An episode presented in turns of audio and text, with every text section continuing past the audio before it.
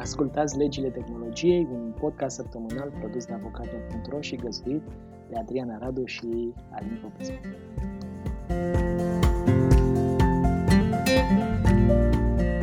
Bună, Andreea! Salut! Uh, mulțumesc pentru că ai acceptat să stăm de vorbă azi despre un subiect pe care mulți îl văd uh, așa ca pe o reușită într-un viitor îndepărtat și capătă viață în fiecare zi, chiar sub ochii noștri. Uh, nu știu cum aș traduce în română self-driving cars, le zice mașini autonome, poate că nu exact. e traducerea cea mai bună.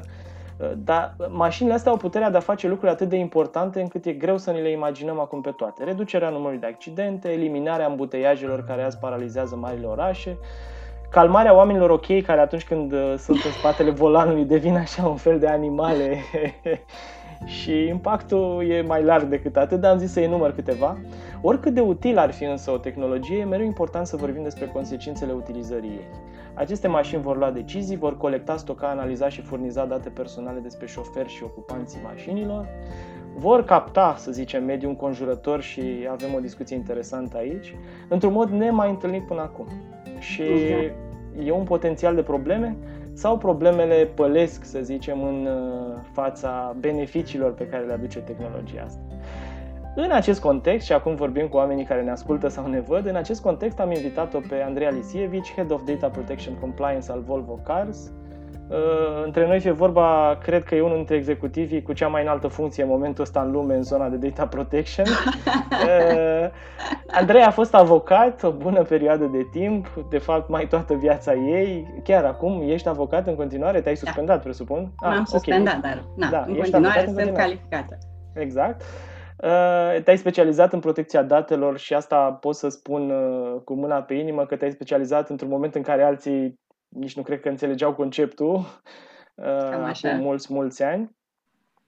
Cred că specializarea pe care o are Andreea, faptul că lucrează la unul dintre locurile emblematice, să-i spunem, ale industriei auto din lume, o transformă în omul cel mai potrivit pentru discuția despre care uh, spuneam că vrem să o purtăm azi.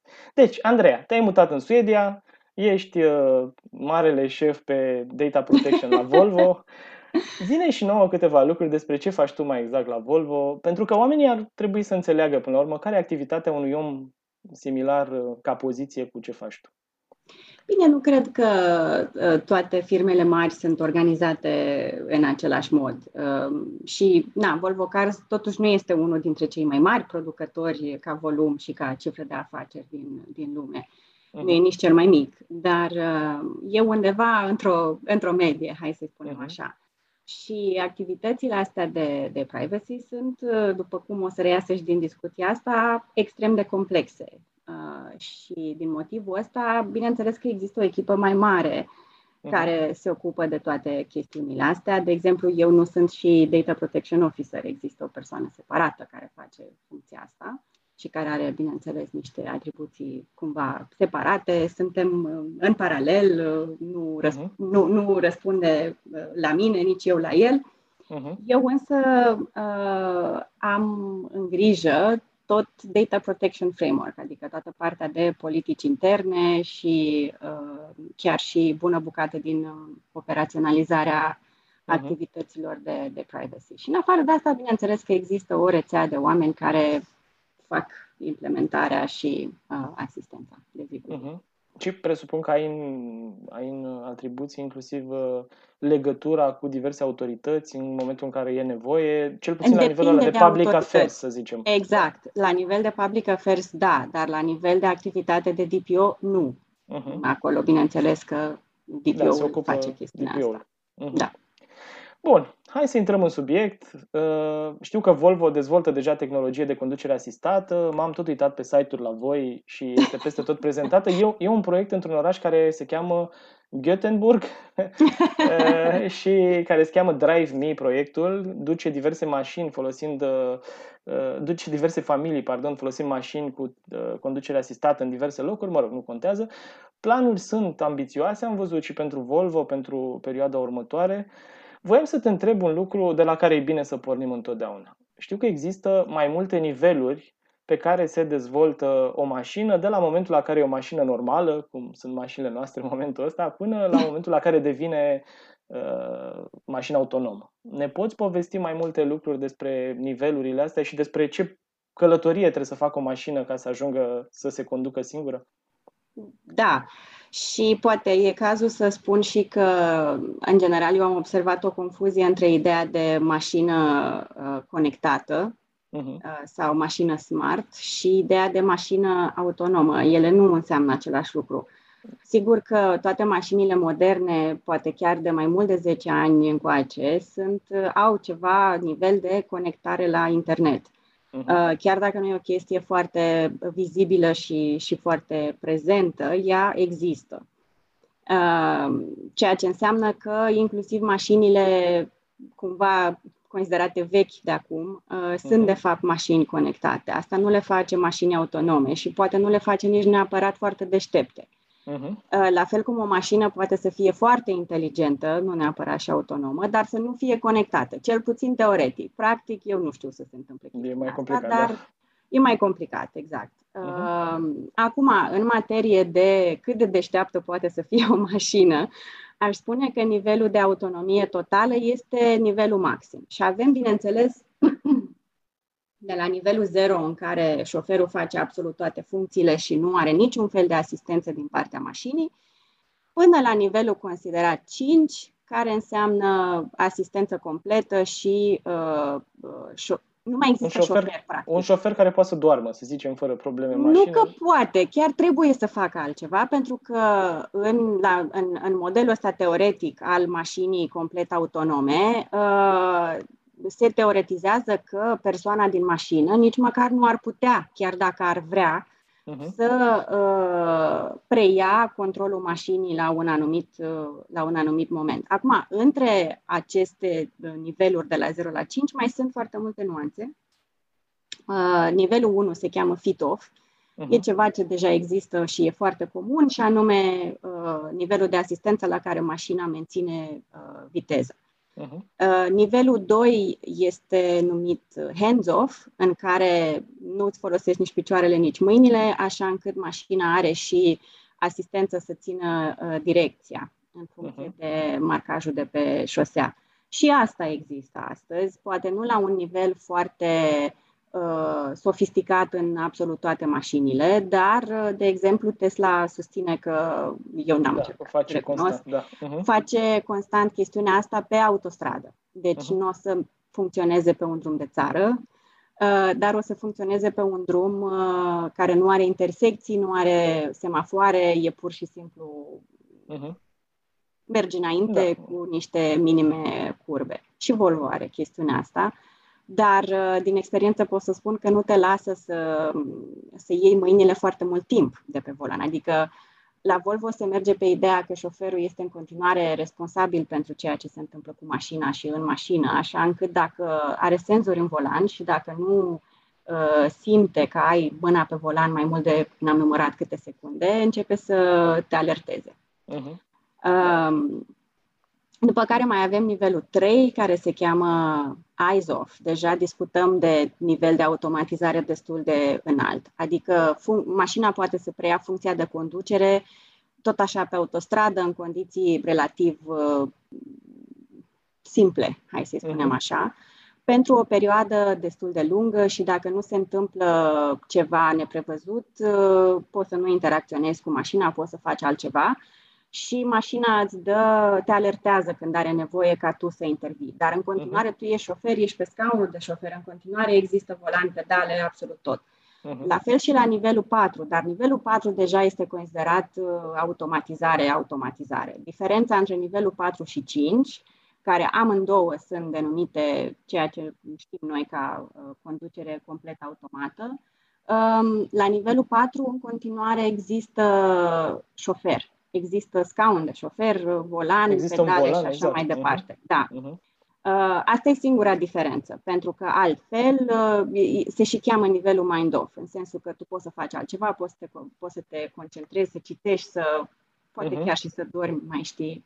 Uh-huh. Dar doar în cazuri excepționale, poate? Ar, exact, ar doar în cazuri să... excepționale se preconizează că mașina te-ar cere să intervii, dar uh, nu ar fi în intenția, din nou, teoretică la acest uh-huh. moment, că nu suntem acolo, uh-huh. ca tu, ca persoană din mașină, la un moment dat pur și simplu să spui acum vreau să conduc.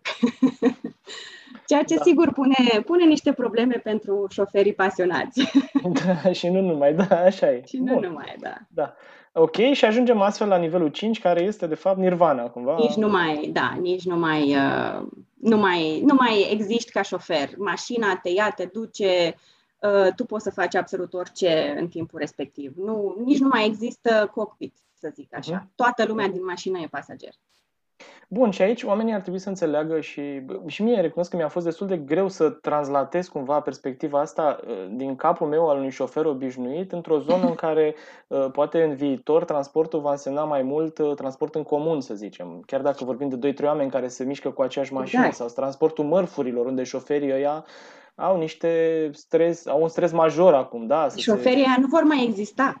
Tocmai, tocmai despre asta e discuția, exact. Sau poate vor exista la modul paznici, știi? O să fie și el în mașină în cazul în care, la un moment dat, uh, nu știu, sare cineva și sparge... Mm, eu cred că în momentul în care societatea va ajunge la nivelul ăsta și riscurile vor fi cumva altele, adică eu mă aștept ca riscul să fie mai mare de hacking decât de pătrundere fizică. Uh-huh, uh-huh. Așa e, ai dreptate. Și uite, e bine că ai adus uh, în discuție ideea asta de hacking și să ne legăm și de ce spuneai mai devreme că o mașină conectată nu e neapărat o mașină care se conduce autonom. Uh, m-am uitat într-un document de la European Data Protection Supervisor, o instituție uh, europeană care supervizează, să zicem așa, din anumite perspective, cam ce se întâmplă în zona de da- protecție a datelor și ei spun că există studii care menționează că o mașină conectată, deci nu o mașină autonomă neapărat, uh, colectează aproape 25 de gigabytes de date în fiecare oră cumva volumul de date conectat e extrem de mare. Până la urmă, e asta vor să spună, că pentru mine și pentru tine și pentru un om normal, 25 de giga versus 1 giga poate să nu însemne mare lucru dacă datele Sincer, sunt... mie mi se pare extrem de mult. Nu știu exact ce conexiune de internet ar trebui să aibă o mașină ca să suporte așa ceva. Pare puțin Asta vreau să te și întreb. Ce fac cu datele alea și ce hard disk trebuie să aibă mm. mașina aia? Că e lăsând clar că nu deoparte, Exact. Lăsând deoparte uh, stocarea și ce faci cu datele. Că ce faci cu datele să zicem că poți găsi. Uh-huh. Dar să nu uităm că totuși conectivitatea unei mașini uh, este asigurată prin operatorii telecom. Acum, da, eu nu 5G cred. Poate. poate, poate pe 5G, dar astăzi mie 25 de giga pe oră mi se pare nerealist. Acum, da. lăsând chestiunea asta la, la o parte, pentru că, sincer, nu știu, n-am, chiar n-am întrebat niciodată pentru că chestiunea asta, pentru că cu siguranță variază uh-huh. și variază chiar și în cadrul tipurilor de mașini la un singur producător, dar aminte între producători. Uh-huh. Și uh, pentru mine una nu e foarte relevantă cantitatea. Uh-huh nu mă uit la coșul de mere, mă uit la câte mere sunt și uh, exact asta ce să te întreb. ele, de fapt. Cam, cam ce date colect? Hai să, hai să luăm niște exemple de date pe care le colectează acum o mașină conectată. Da? Mașini care probabil sunt un sfert, poate din mașinile de pe stradă sau poate mai multe. Poate mai mult. În momentul ăsta. Poate da? mai mult, da. Cred Așa. că depinde de regiune. Dacă mă uit aici în uh, țările nordice unde locuiesc eu acum, cred că o mare majoritate sunt uh, mașini conectate. Uh-huh. Uh, sigur că, și e foarte adevărat, mașinile moderne conect, co- colectează foarte multe tipuri de date și o cantitate destul de mare a lor. Uh-huh. Acum, sigur că depinde pentru ce sunt colectate toate datele astea, pentru că uh, există și o pisică aici. Da, exact. e Luna sau e Joy? Ia zi. Că e Joy. Tu ai două pisici, da. Eu am două pisici, exact. Da, ok uh, care au tot fost uh, prezente și prin traininguri și așa. Uh-huh. Uh, uh, datele colectate de o mașină modernă diferă în funcție de motivul pentru care se colectează. Există funcțiile astea conectate care vin cu mașina și pe care, practic, tu, ca uh, șofer, cumpărător al mașinii, le plătești și le cauți. Uh-huh și există funcții, să spunem așa, complet uh, adiționale de infotainment, de divertisment în mhm. mașină, care țin de cum ai, nu știu, radio online în mașină, aplicații terțe, exact. nu știu. Poate sistem de operare, nu știu, Android da, sau Și iOS, sistemul de exact. operare, bineînțeles, dar uh-huh. mă mhm. gândesc, uite, sunt uh, tot felul de aplicații care încep să apară în mașini de genul uh, să, uite, tot aici, în țările nordice, uh-huh. uh, cam peste tot parcarea se plătește. Nu prea există idee de parcare gratuită. Uh-huh. Și atunci, Ce? pentru faptul că parcarea este administrată de uh, un organism public, de primărie sau un serviciu al, uh, al primăriei, există aplicații care, în funcție de localizarea mașinii, știu că ai ajuns într-o parcare și este parcarea asta, unde parcarea costă atâta pe oră. Uh-huh. Și te parchează și plătește automat. Uh-huh. Sau, la fel, se plătește automat taxa de drum. Uh-huh. Pentru că tot așa, aici există foarte multe taxe pe foarte multe drumuri și atunci, în funcție de cum trece mașina printr-un anumit loc, ele se pot plăti automat dacă îți implementezi un serviciu din asta în mașină sau poți să-ți uh-huh. implementezi pe telefon. Este uh-huh. și asta o, o soluție, bineînțeles. Uh-huh. Deci există foarte, multe, există foarte multe funcții. În general, pe măsură ce mașinile devin mai automate, zona asta de safety și de funcții uh, din uh, să spunem așa, uh, core capabilities uh-huh. ale uh, mașinii uh, devin tot mai extinse pentru că există zona asta de uh, siguranță activă și de siguranță pasivă și tot felul de senzori care măsoară cum conduci mașina și cum să reacționeze mașina în funcție de ce se întâmplă. Și poate cel mai simplu exemplu ar fi funcția de frânare automată, când ai un obstacol în față sau în mhm. spate. Uh-huh. Uh-huh.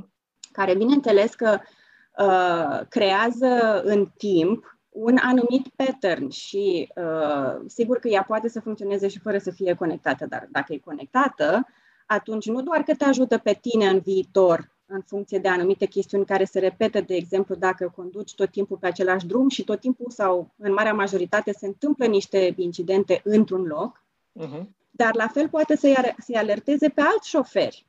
Poate să creeze, de exemplu, un soi de hartă, să spunem așa, de zone periculoase, uh-huh. În așa fel încât stilul de uh, conducere al celorlalte mașini să fie ori adaptat automat, ori ceilalți șoferi să primească o alertă. Uh-huh. Depinde. Depinde foarte mult de cum vor producătorii să implementeze chestiuni de genul ăsta. După care mai ai, uh, de exemplu, zona de uh, alertare de semne de circulație, care se întâmplă pe bază de scanat semnele de, de circulație, bineînțeles, uh-huh. și transmis informația asta într-un cloud, în așa fel încât și alte mașini să primească informația asta cu cât mai mult timp înainte, mai ales dacă vorbim de semne de uh, lucrări sau de restricții de circulație sau uh, chestiuni de genul ăsta. Uh, deci există foarte multe funcții din astea care să te ajute pe tine ca șofer, funcții uh-huh. de mașină și există funcții de infotainment. Uh, radio online, uh, hărți online, tot felul de alte servicii uh, online, care acum se fac de obicei uh, în mare parte prin a-ți uh, conecta telefonul. Uh-huh, uh-huh. Și bineînțeles, când vorbim de furnizori terți de softuri complicate, cum ar fi sistemul de operare al, al bordului central sau softul de conducere automată, acolo deja lucrurile se, se complică și mai tare. Trebuie să nu uităm că toți producătorii, că sunt ai mașinii sau că sunt al unor bucăți de soft, Uh, trebuie chiar să colecteze o sumedenie de date care să țină, să, să monitorizeze cumva cum funcționează produsul lor. Uh-huh. Pentru că există product liability și uh, există litigii, bineînțeles, care pun în discuție cum a funcționat mașina din punct de vedere tehnic, mașina din punct de vedere logic, ce decizii s-au luat pe vari bucăți de, de soft și așa mai și atunci, bineînțeles că trebuie să existe o metodă și date pe baza uh-huh. cărora să se poată uh, expertiza la un moment dat uh, unde s-a produs, dacă s-a produs uh, ceva în regulă. Uh-huh. Da. Bun, uh, discuția asta pe care o, o, o ai lansat-o tu acum mi se pare foarte interesantă și din perspectiva, uh, cum să spun, specializării tale, dacă e să vorbim așa. Dar majoritatea datelor despre care vorbim noi acum Uh, și nu o spunem noi, mă rog, o spun tot felul de documente oficiale, European Data Protection Board, spre exemplu, vine și zice că majoritatea datelor care sunt colectate de o mașină, asociate, să zicem, cu o mașină și colectate de ea, uh, în măsura în care e posibil ca datele astea să fie în legătură cu o persoană identificabilă, și aici o să fie interesant să vorbim dacă e șoferul, persoana asta identificabilă, dacă pot să fie și pasagerii, poate, uh, Uh, toate datele astea sunt personale. Da? Deci dacă uh-huh. o mașină colectează date și pot să fie asociate cu o persoană identificabilă, vorbim de date personale. Da. În contextul ăsta, uh, mie mi se pare că, uh, dincolo de legislație, așa ca shift, ca modificare importantă în zona de business, producătorii auto devin un fel de big tech devin uh, gestionarea unor volume imense de date care la un moment dat s-ar putea să constituie o mai mare parte din valoarea lor, valoarea de piață a companiei, decât uh, fierul și eu știu ce altceva pune în mașinile respective. Sincer, așa cred și eu și uh, chiar se discută destul de mult în ultima vreme că mm, s-a produs uh, shift-ul ăsta major din industria tradițională de producție de mașini uh-huh. care sigur că în continuare are o valoare intrinsecă, mai ales acolo unde ea vine cu niște chestiuni culturale, cum e cazul la Volvo Cars, cu safety, cu noi am inventat centura de siguranță și așa mai departe. Uh-huh. Uh, dar uh, lăsând asta deoparte, viața modernă ne arată că, de fapt, producția de software și toată zona asta de analiză a datelor colectate și de cum se folosesc datele colectate din mașină este the next big thing. Uh, și da, sunt de acord cu tine, s-a schimbat, uh, s-a schimbat focusul destul de mult și cred că încă nici nu vedem întreaga dimensiune a uh, Oricum, spune, problemă, da, dar... Poate e unul dintre motivele pentru care cred că merită mizat acum pe companiile auto la bursă, dacă vrei, tocmai în ideea în care în viitor eu văd o explozie și probabil că o bună parte din explozia Tesla la bursă în momentul ăsta nu ține neapărat de Uh, retail investors, cum se spune, și de alte lucruri de genul ăsta, ține și de faptul că Tesla a devenit powerhouse în zona asta de date și ce fac americanii cu ele e o altă discuție.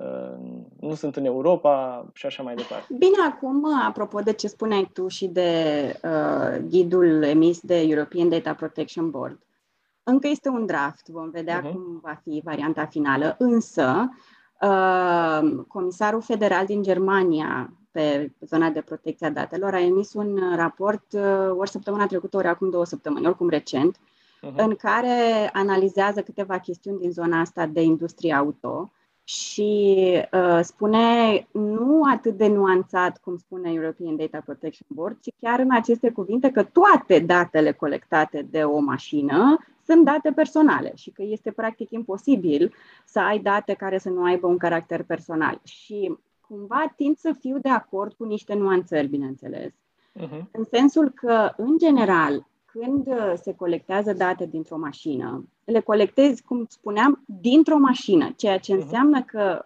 uh, în mod automat, legi datele colectate de un anumit uh, VIN, uh-huh. un număr de identificare al mașinii. Un fel de CNP al mașinii, e, să zicem, da. Da, care dacă e să ne uităm la ce servește, inclusiv uh, având în vedere definiția acestui număr, uh-huh. el servește exact să identifice o mașină în mod unic, peste tot pe glob. Uh-huh. Și atunci, uh, sigur că, în, având în vedere că este posibil odată ce mașina a fost comandată, nu neapărat și produsă, ci doar comandată, ea este legată de uh, un uh, client persoană fizică, uh-huh. uh, în momentul respectiv, acel număr devine dată cu caracter personal.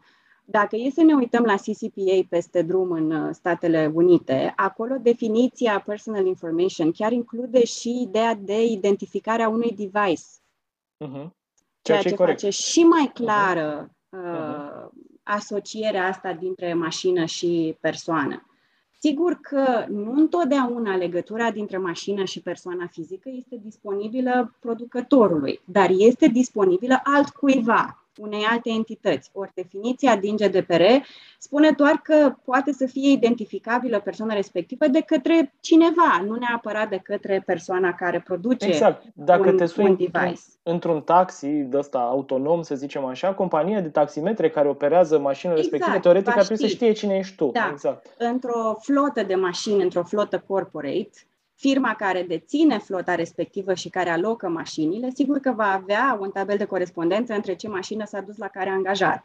Uh-huh. Și atunci, bineînțeles că zona asta de identifiability uh-huh. uh, devine o, o piatră de încercare foarte grea. Pentru că eu, sincer, tind să cred că în momentul când uh, definiția datelor personale a fost uh, pusă prima dată pe, pe tablă, care n-a fost în GDPR, a fost în directiva anterioară, uh-huh. nu cred că cineva se gândea la zona asta unde se va ajunge și cât de dificil va fi, de fapt și de drept, să mai găsești date care nu au caracter personal. Uh-huh. Uh, sigur că se poate totuși să limitezi când extragi niște date pentru un anumit uh, scop, să mhm. le uh, uh, să elimini. Izolezi, să le izolezi, exact, da, să le da. izolezi da. și să elimini anumite caractere care le fac să aibă caracter personal. Uh-huh. Pentru că nu toate scopurile în care se prelucrează date colectate din mașină presupun un, un identificator unic. De exemplu, uh-huh. zona, toată zona asta de monitorizare a condiției drumurilor are nevoie de localizare împreună cu condiția uh, uh-huh. constatată, dar nu contează de la ce mașină vin. Exact. Așa încât uh, se pot face tot felul de izolări diverse, în așa fel încât în acel context să nu mai ai date cu caracter personal. Dar așa, abs- la modul absolut și abstract vorbind, da, e cam imposibil. Da. Bun, și uite, hai să intrăm într-o zonă unde o să fie și mai imposibil sau nu știu, o să fie extrem de greu de aplicat uh, și legislația și de înțeles tehnologia. Ok, uh, vorbim de date personale, am înțeles care e ideea. Hai să ne gândim la o mașină de asta autonomă care face un accident. Da? Industria de asigurări, normal, ca să poată să plătească asigurarea sau să nu plătească asigurarea, trebuie să aibă niște probe, să-și dea seama cine e de vină, dacă șoferul a făcut ceva, n-a făcut ceva și așa mai departe. Și ajungem la niște întrebări. Cum definim aici vina pentru accident? Oare mașina? Oare producătorul? Cine ar putea să aibă vină? Ah, asta este, desigur, o întrebare foarte grea. Iar eu aș putea, la care, sincer, nu cred că în ziua de astăzi există neapărat un uh, răspuns foarte clar. Dar aș putea să complic întrebarea ta, uh, aducând în uh, discuție, ok, bănuiesc că tu mă întrebi în scenariu de astăzi. Punem uh-huh. astăzi o mașină autonomă pe străzile existente și cu infrastructura existentă și cine e de vină. Ideea este că uh, cu infrastructura de astăzi este destul de imposibil să avem mașini cu adevărat autonome, pentru că la nivelul ăla cel mai ridicat de autonomie, nu se poate ajunge decât dacă și infrastructura este autonomă și dacă toată infrastructura și tot orașul, practic, comunică Uh-huh. Pentru că nu, nu, voi, nu vei putea avea mașini complet autonome pe străzile neautonome și cu semafoare și cu intersecții de astăzi. Uh-huh. Asta e o altă problemă de legacy uh, infrastructure, să zic așa, pentru că va trebui să gândim orașul și străzile cu totul altfel. Și de fapt deci... ce spui tu acum e tocmai ideea că, uh, uh, cum să spun, degeaba mașina e gata astăzi, tehnologic vorbind, exact. noi nu ne pregătim infrastructura pentru ea. Că... Exact, exact, exact, pentru că nu vei putea să lași o mașină complet autonomă fără să-i pui garduri sau să fie într-un tunel sau, nu știu, să fie izolată cumva. Și aici uh-huh. nu e vorba de viteză, e vorba pur și simplu că nu poți nici măcar să ții riscul unui animal să treacă prin fața mașinii. Pentru că, uh-huh. na, știm cu toții, am văzut dacă, cel puțin la televizor, dacă n-am trecut noi prin chestiunea asta, și la 50 la oră, dacă îți intră un animal sub mașină, nu e frumos, uh-huh. deloc. Uh-huh. Așa încât uh, nu prea putem să ne gândim la ideea de mașini complet, complet autonome pe străzile de astăzi. Este așa o semi-autonomie, să zic așa, e o autonomie mai ghidată. Uh-huh. Dar cu toate astea este posibil. Uh, și deja se fac teste și așa mai departe. Uh, riscurile sunt totuși mai mari. Și a, acum ajungem la, la întrebarea ta. Uh, există deja legislație în uh, Uniunea Europeană, cred că în Germania și în Marea Britanie deja sunt în stadii avansate și, dacă nu mă înșală memoria, în Germania deja s-a aprobat, care spune că uh, alocă deja răspunderea pe niveluri de autonomie, care sunt uh-huh. cumva corespondente cu scara de care vorbeam eu la, la început. Și uh, se merge pe ideea că e foarte posibil ca răspunderea să aparțină uh, persoanei din mașină. Uh-huh. Nu mai țin minte exact care este soluția pe care ei au, uh, au adoptat-o, dar sigur că posibilitățile sunt uh, șoferul uh, să fie răspunzător, producătorul mașinii, producătorul de software. Nu cam mhm. asta ar fi. Uh-huh. Cele trei, da. Uh-huh. Cele trei. Acum, ideea este că, în general, dacă softul n-a avut o problemă și dacă mașina n-a avut o problemă, nu prea ai de ce să le atribui o, o vină. Uh-huh. Așa încât, din punctul meu de vedere aici, sigur că e ușor să spui că persoana din mașină, șoferul, este vinovat, așa, la modul abstract. Ce mi se pare mie interesant și chestiunea pe care eu n-am văzut-o pusă până acum pe tapet, este dacă nu cumva statul ar trebui să-și asume o bucată de vină pentru stimularea, uh, și mă rog, aici sună mai rău decât vreau eu să sune, pentru stimularea ideii de trecere la autonomie. Pentru că, de fapt și de drept, riscurile care vin cu uh, ideea asta de conducere automată sunt mult mai mici decât riscurile pe care ni le asumăm ca societate astăzi, având pe stradă mașini neautonome. Astăzi cu toții ne urcăm în mașină și ne, ne asumăm un risc, zic eu, destul de mare, că niște mhm. lucruri se pot întâmpla pe stradă, din vina noastră, din vina altora, din, nu știu, natură, uh-huh. în fine, ne asumăm chestiunea asta într-un scenariu de conducere automată, sigur, de conducere complet automată și cu grad de adoptare foarte ridicat, peste, cred că 90% era, uh-huh. se preconizează că numărul de accidente ar scădea la sub 1% din cât sunt astăzi.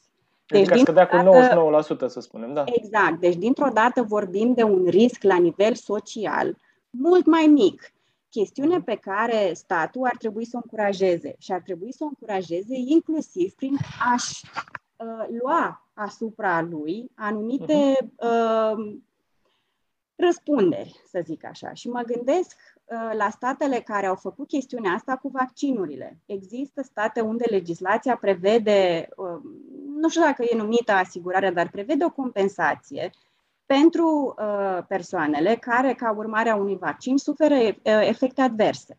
Uh-huh. Care, bineînțeles, că sunt un număr destul de mic față de persoanele care sunt vaccinate și nu suferă efecte adverse. E, la o chestiune de genul ăsta mă gândesc eu. Uh-huh. Uh, se întâmplă niște chestiuni aici cu pisica mea, care vrea să da. dea lumea jos. Ei, dacă îl dă jos, o să vorbim în continuare. Nu e Așa, să zicem, da. da. Așa. Uh, în așa fel încât mă gândesc inclusiv la genul ăsta de, de asigurare, știi, uh-huh. care nu vine neapărat de la o firmă de asigurări și care nu alocă vina în modul uh-huh. clasic și care nici nu prevede un soi de răspundere abstractă și uh-huh. generală, ci pur și simplu se merge pe ideea că statul încurajează genul ăsta de tehnologie așa încât își asumă niște riscuri. Uh-huh. Da, e foarte valid, uh, ca să zic așa, nu știu dacă e o comparație ok, uh, punctul tău de vedere. Uh, și hai să ne uităm și puțin mai departe. Ce spui tu este de fapt că, ok, pentru a avea mașini inteligente trebuie să avem infrastructură inteligentă și e foarte probabil ca la momentul la care ajungem să avem infrastructură inteligentă să avem și legi care să se adapteze la toată chestia Și legi asta. inteligente, da? Legi inteligente. N-am vrut să zic inteligente, dar mă rog, să avem și legi, da? Bun. Uh, Uh, în această perspectivă, mașina de fapt ar putea să facă mai mult decât să elimine accidentele sau, nu știu, să elimine poluarea eventual, pentru că nu se mai conduc uh, atât de multe mașini și așa mai departe, da, îmbuteiaje. Exact. Vorbim de potențialul pe care l-au mașinile să fie mai mult de atât. Eu am tot citit despre mașina care devine stație meteo, dar asta e un simplu exemplu, cumva sunt mult mai multe alte perspective. Cred că devine și un asistent personal, devine uh, foarte multe... O să devină birou, poate să devină... Uh, exact, exact. Și o să înlocuiască transportul pe distanțe relativ scurte cu avionul. Uh-huh. Pentru că o să poți să dormi în mașină și să mergi peste noapte din punctul A în punctul B, de uh-huh. exemplu. Uh-huh. La fel, uh, pe partea asta de încurajare a mobilității, un efect foarte fain pe care îl văd eu este pentru persoanele cu dizabilități. Uh-huh pentru care, care ar fi mult mai putea, simplu, da. Exact, sau, sau uh, uh, mă rog, dizabilități, persoane în vârstă uh, cu mobilitate redusă și așa mai departe, care dintr-o dată vor avea mult mai multă mobilitate peste ceea ce transportul public în comun uh-huh. îl, le oferă astăzi, să zic uh-huh. așa. Plus foarte multe persoane care uh, nu pot conduce astăzi, nu vor mai avea problema asta pentru că nu vor mai avea nevoie de carnet de conducere. De altfel, nu știu cine va mai avea nevoie de carnet de conducere în, în lumea asta. Și da, mașina se va transforma într-un mod în care pe astăzi cred eu că nu îl putem prevede la nivelul adevărat, să zic. Uh-huh. Da, sigur că sta, uh, o stație meteo cred că este și astăzi, dacă stau bine să mă gândesc. Uh, da, sunt cu siguranță foarte multe efecte aici, uh-huh. foarte multe. Bun, da, dacă ne gândim și la efecte, asta, asta ar fi cumva efectele benefice pentru oricine, da? Ar putea exista însă niște efecte care unora să nu le placă. Sigur de exemplu, că... mașina care să zică, ok, poate mă conduci pe străduțe mici pe București, dar în momentul în care ai ieșit pe autostradă, nu mai ai voie să mă conduci, mă descurc singură. Uh-huh. Și nu mhm. e vorba că mă descurc singură și tu n-ar trebui să mă conduci, ci nu, n-ai voie legal vorbind să pui mâna pe volan sau, mă rog, poate nu mai există volan, cum ziceai tu, da? Da. Uh, crezi că am putea ajunge și în zone de genul da. ca mașina să nu te lase să conduci pentru că ești obosit sau pentru că ai băut sau Cu siguranță, da. Ești nervos. Asta, uh, cum să zic, în, în situația în care există un motiv obiectiv, să zicem, Uh-huh. cu siguranță se va ajunge pentru că deja uh, partea asta este pe uh, roadmap-ul NCAP până în 2025 și o să explic un pic despre chestiunea asta. Uh-huh. Dar chiar și pe partea voluptorie, să zic așa, uh, uh-huh. tot cred că e foarte posibil să ajungem acolo, pentru că uh, există posibilitatea asta ca încet, încet tehnologia să nu-ți mai dea ceea ce vrei, ci ceea ce ai nevoie, sau mai bine zis ceea ce crede că ai nevoie. Uh-huh. Și în cazul mașinilor, cu cât devin mai autonome, mai ales în uh, situația asta de uh, beneficii pentru societate, cu scăderea poluării, scăderea accidentelor și așa, păi acolo nu, alea nu se mai întâmplă dacă conduci tu. Uh-huh. Deci, în situația în care și la nivelul la care automatizarea va ajunge uh, la un nivel ridicat, da, pe străduțe merge, dar pe autostradă nu. Mhm. Iar uh, pe partea cealaltă, cu motivul obiectiv, ziceam că deja există ceva în uh, roadmap-ul NCAP care până în 2025 prevede tot felul de măsuri adiționale de siguranță. Uh-huh. Și una dintre ele se cheamă driver monitoring, care sigur că ea poate să cuprindă mai multe aspecte. Ceea ce este sugerat de către NCAP este ca producătorii uh, să uh, cred că din anul 2022 devine obligatoriu, uh-huh. să pună în, să echipeze mașina cu tehnologie care să detecteze dacă persoana uh, se uită la drum, dacă are atenția la drum. Uh-huh. Și sigur că în, în momentul când se detectează că atenția uh, nu mai este așa cum trebuie ea să fie la condus, atunci mașina trebuie să ia niște măsuri. Uh-huh. Ce măsuri sunt astea? Sigur că nu este foarte definit, dar depinde de tehnologia cu care este echipată mașina. Sigur că dacă mașina poate să se conducă singură, va face chestiunea asta. Uh-huh. Dacă nu poate să conducă singură, fie că nu are tehnologia completă, fie că drumul nu permite sau mai știu eu ce altceva, atunci probabil că va trebui să ia o altă măsură, să sune la un număr de urgență, să oprească dacă se poate și așa mai departe. Chestiunile astea încă nu sunt, din câte știu eu, foarte bine definite și clarificate, pentru că nici să spui în toate cazurile mașina trebuie să oprească nu e ok, pentru că s-ar putea să fie mult mai nesigur să oprești mașina da. într-o curbă, de exemplu, decât uh-huh. să, nu știu, să lași omul mai puțin atent uh-huh. să conducă în continuare. Da, să, să nu uităm că se pot întâmpla tot felul de chestiuni de sănătate în mașină. Poți să ai un infarct, poți să, nu știu, se pot întâmpla diverse uh-huh. chestiuni. Nu mai zic doar de adormit sau alte, alte chestiuni. Uh, la fel, uh, mașinile încet, încet vor începe să fie uh, echipate cu senzori de alcool. Și atunci, într-adevăr, dacă se uh, simte prezența alcoolului, uh, nu o să fi lăsat să conduci, dar sincer bănuiesc că asta se va întâmpla la momentul când te urci în mașină. Exact. Uh, să, mă rog, când inițiezi un ciclu cumva, da. de condus. Da, uh-huh. exact. Exact. Așa cum uh-huh. acum, de exemplu, mași, foarte multe mașini nu te lasă să pornești de pe loc dacă n-ai maș- toate ușile închise, ca lumea, uh-huh. la mașină. Uh-huh. Cam, cam așa cred că va funcționa. Dar, din nou, asta uh-huh. e o bănuială. Încă nu, eu n-am văzut genul ăsta de tehnologie în acțiune. Uh-huh.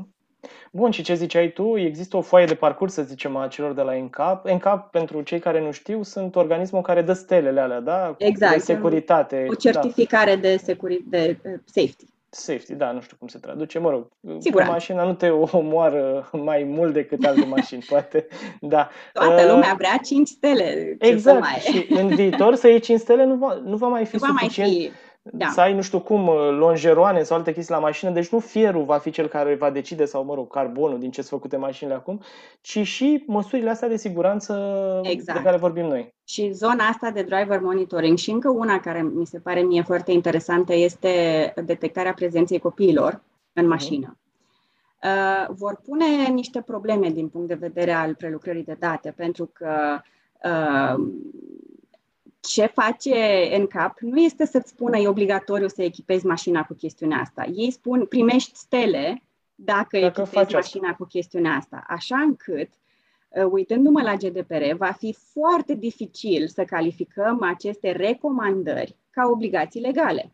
Uh-huh în așa fel încât ce bază legală poți să folosești pentru chestiunile astea? Da, consimțământ sau altceva, dacă se poate. Dar cum să... Păi nu, că dacă le faci uh, pe bază de consimțământ, înseamnă că trebuie să fie opțional în mașină și atunci exact. în cap nu-ți dă stelele. Exact. E ca și cum n-ar fi. Nimeni, uh-huh. nimeni nu-și permite din industrie uh-huh. să le facă dependente de consimțământ. Asta este uh-huh. o mhm. chestiune foarte clară și o chestiune care ține de uh, și cred că necesită un dialog interinstituțional până la urma urmei, chiar cu IDPB, pentru că, și pot să spun foarte clar că e o chestiune pe care noi la Volvo Cars am, am ridicat-o în fața IDPB prin comentariile la acel uh, draft de, mhm. de ghid. Și voi vreți să o duceți în zona de interes legitim, presupun? Sau cum? De obligație legală chiar. De obligație legală, am înțeles.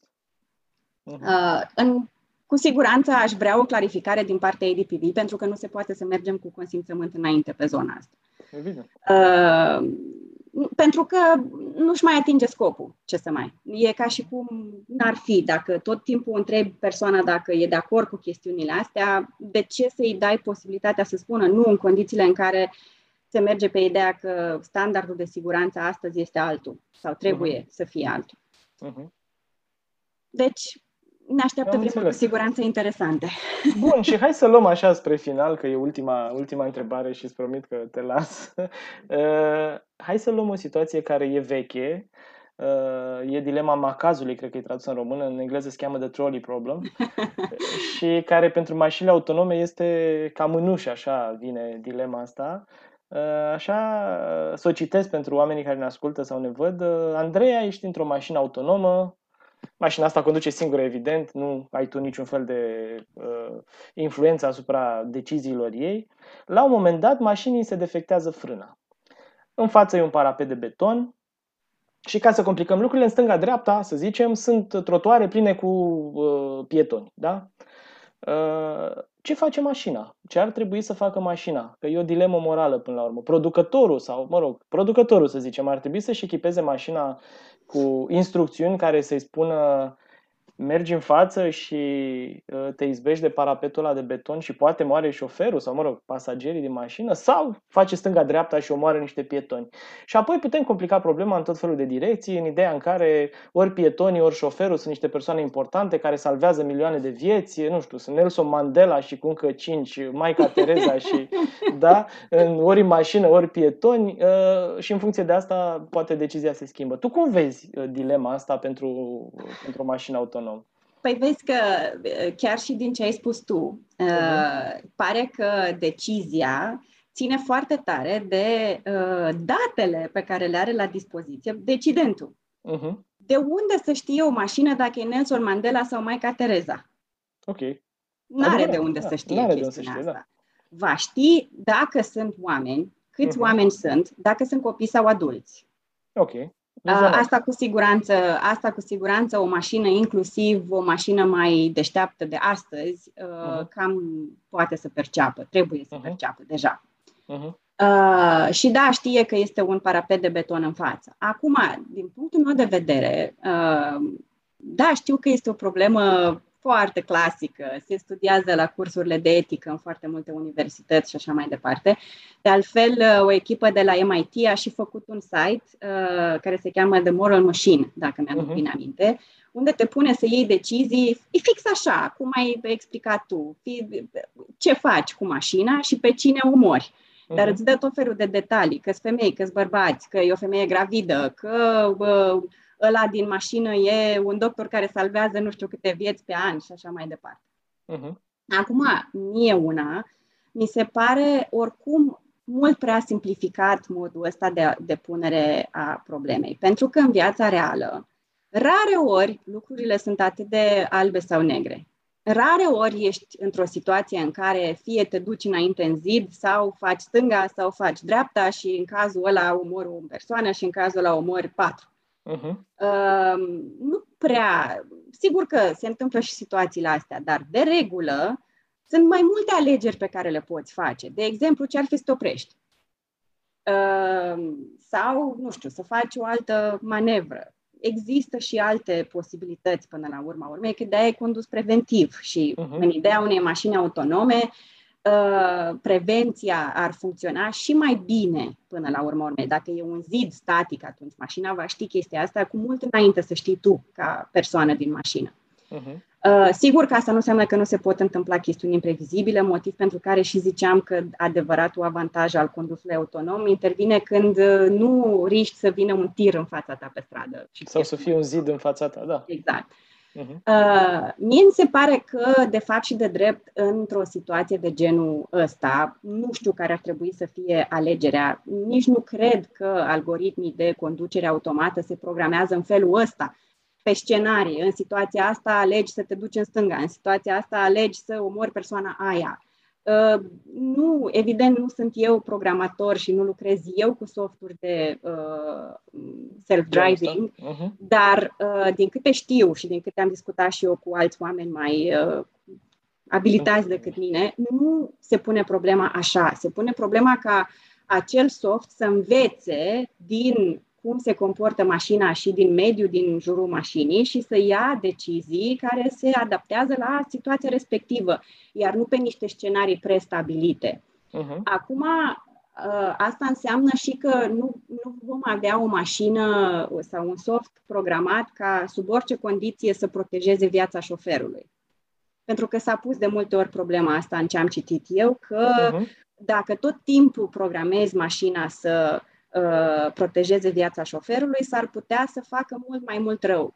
Totuși, eu nu cred că tradiția producătorilor de mașini merge în direcția asta, pentru că, până la urma urmei, și pe zona de siguranță existentă deja, există siguranță, reguli de siguranță, inclusiv pentru, șof- pentru pietoni și pentru bicicliști la impact. Exact, și în cap de stele și pentru asta, chiar exact, și acum. Exact, absolut, da. absolut. De asta cred că nu vom avea vreodată un algoritm care, într-un fel sau altul, să spună sub orice preț, cu orice preț, uh, întotdeauna trebuie să protejezi uh, viața șoferului, ci pur și simplu, în funcție de circumstanțele pe care le percepe la momentul respectiv, va încerca să ia cea mai bună decizie. Nu uh-huh. știu nici eu să spun cum se va lua această decizie. Probabil că în unele cazuri nu va fi ceea ce ne dorim. În, în unele cazuri, sau nu va fi ceea ce își dorește larga majoritatea lumii, că acum știi cum e, tu s-ar putea să vrei să... Uh, depinde cine e în mașină, că dacă e soția ta, o să vrei ca mașina să o protejeze pe ea, indiferent ce s-ar întâmpla. Dacă eu mă uit din exterior și e copilul meu uh, lovit de mhm. mașină sau posibil lovit de mașină, nu o să mă intereseze ce se întâmplă cu persoana din mașină. Deci unghiul oricum va, întotdeauna va, va varia. Asta vreau să punctez și eu, că moralitatea până la urmă e relativă, cum e viteza exact. la Einstein, așa exact. e și exact. moralitatea. Știi? Exact, și va conta foarte mult de unde, de unde te uiți. Acum, nu pot să nu revin la problema cu avantajul social pe care am mai menționat-o și la partea cu asigurările. Uh-huh. Eu, sincer, cred că ar trebui să ne uităm la uh, potențialul de scădere semnificativă a accidentelor uh-huh și nu să cerem mașinilor automate să fie perfecte. Pentru că nici noi nu suntem astăzi perfecți. Și de ce să credem că uh, deciziile pe care le luăm noi ca șoferi ar fi mai bune decât deciziile pe care le iau un algoritm. Că cumva din, din dilema asta uh, de trolley problem, cam asta mhm. reiese. Că dacă uh-huh. am fi un om la volan, am decide mai bine decât un algoritm. Cel puțin asta simt eu cumva în spate. Da, ceea ce nu e adevărat deloc. Ceea ce nu cred că e adevărat. Nu spun că algoritmii sunt perfecti. Eu nu sunt uh, o adeptă a trecerii la automatizare uh, totală, uh-huh. nici măcar pe aproape. Dar uh, cu toate astea, cred că nu trebuie să cerem perfecțiune și trebuie să acceptăm un nivel din ăsta inerent de efecte negative Mhm. Mult mai mici decât, din nou, cele pe care le avem astăzi. Și mai e ceva, până la urmă mașina are niște reflexe care nu se pot compara niciodată cu reflexele pe care le-ar putea avea un om. Cu Așa siguranță. cum spuneai tu, mașina are senzor, știe cu mult timp înainte poate de la mașină din exact. fața ei ce urmează să se întâmple, motiv pentru care nu poți să compari un om care are niște senzori limitați de care beneficiază cu o mașină care ia decizii mult mai uh, informate, să zicem așa. Da. Uh, da, în general, bazele pe care o mașină va lua decizii vor fi mai uh, apte, să zic Mai așa. informate, să zicem. Mai da, informate, da. da. Acum, asta nu înseamnă că nu vor fi probleme. Să nu ne amăgim. Vor fi și cu siguranță ne vom găsi în foarte multe uh, situații dubioase din punct de vedere juridic, pentru că legislația de astăzi nu cred că este pregătită pentru toate chestiunile astea. Legislația de răspundere de produs și legislația de răspundere civilă, în marea majoritate a statelor, încă nu pot să facă față ideii de conducere autom- automată.